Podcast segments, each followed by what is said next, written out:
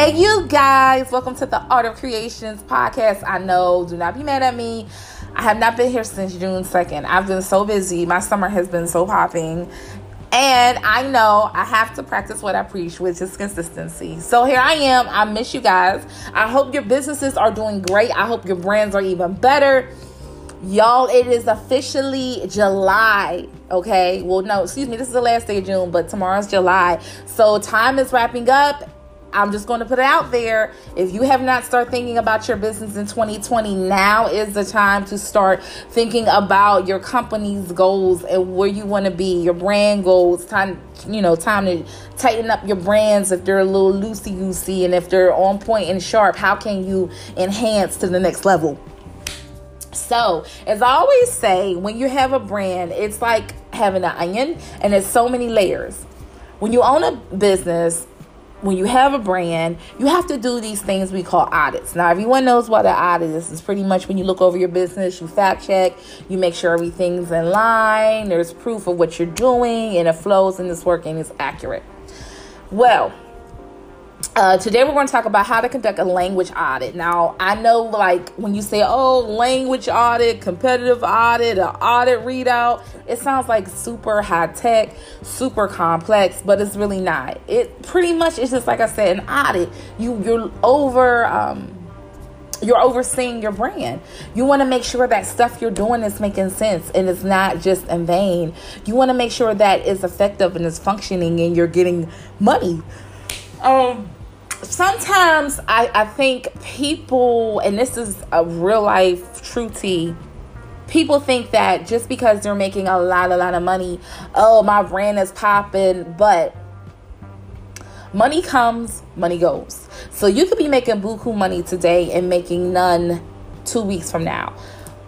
This is where your brand's buildup is really important, your brand structure um, because the focus is we don't want to just get money today. We want to have money on a consistent basis. We want to value our customers and clients.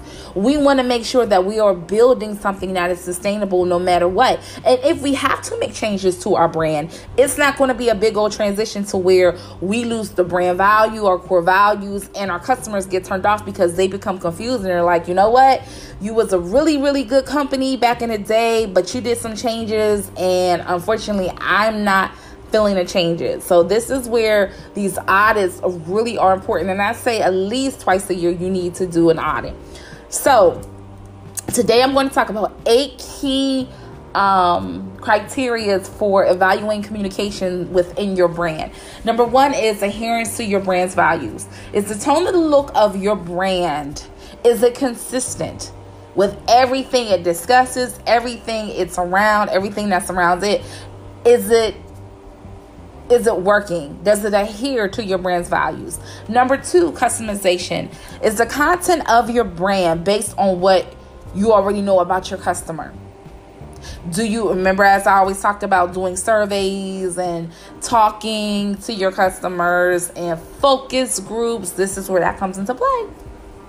Number three, structure and nav- navigational ease. Pretty much what whatever you're talking about with your brand, is it easy to understand? Like, if I'm a customer, right, and I'm coming to your brand, do I have to have a dictionary available to understand what you're talking about? Do I need a thesaurus? Like, do I need these things? And more than likely, if your customers or clients have to do this, you're losing them. You are losing them because, unfortunately, as great of a thing as social media is, it has made us dumb. It has made us very short minded. I mean, two seconds, if it's longer than two seconds, we don't want no part. So, for damn sure, if your brand is making your customers and clients go and use the dictionary thesaurus, then you might need to reevaluate some things. Uh, number four, educational value. Does your brand provide the opportunity to um, expose your clients to unfamiliar concepts or terminologies. I'm going to use the company, Apple. When the iPods first came out, nobody was thinking about iPods, okay? It was pretty much we have these great uh, Sony CD players. I mean, and if you was real bougie, you had the bumblebee ones. You know, y'all know what I'm talking about. The black and yellow uh, CD players, and you had the anti skip, and you was doing that, and you listen. You knew, you knew you had a good CD player, portable CD player, where you could fit it in your pocket. So, long story short, uh, we had these CD players. Nobody was talking about MP3 players just yet. And all of a sudden, out the blue, this company, which had been around for years, Apple comes out with this iPod oh my God, we no longer have to carry CDs. Oh my God, I don't have to carry around batteries. So, with all that being said, what Apple did was they went against the grain. They said, We're not going to come and present to our customers or potential customers CD players. They're already here, they exist, they're in use. What we're going to do is we're going to put a product called an iPod out into the atmosphere, and we're going to make our customers feel that they need this. We're going to we're going to be the demand. We're not going to meet the demand long story short, Apple took that chance, that that opportunity, that that that moment in time to make consumers like myself and others, millions of others, want something that they were producing.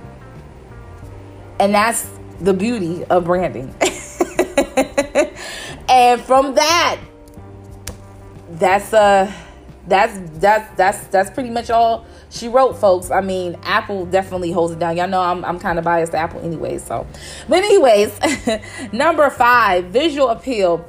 Does your brand communicate uh, effectively through the visual components? Now, this is something where I feel people really hone in, and I'm sorry now. I'm apologizing now. This is going to be a little longer podcast. Yeah, visual appeal.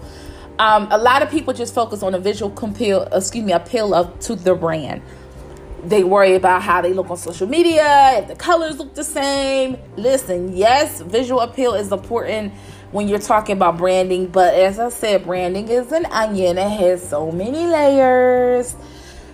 But visual appeal definitely is something you want to take audit over.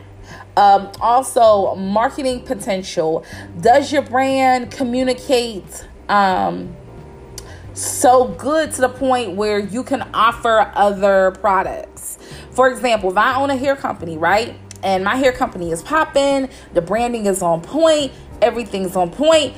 Can I take this opportunity of my company doing really, really good and cross sell other products like eyelashes, lip glosses, lotions? Can I do that? Now, if I can, that means my branding is on point. I've been handling business. You've been listening to the Art of Kreations podcast. But if you cannot, that's going to be a problem. You're going to have waste wasted money, waste wasted inventory, and a lot of frustration because you're like, well, my hair sells so good. How come my eyelashes aren't selling? How come my lipsticks aren't selling? Because it wasn't a smooth transition.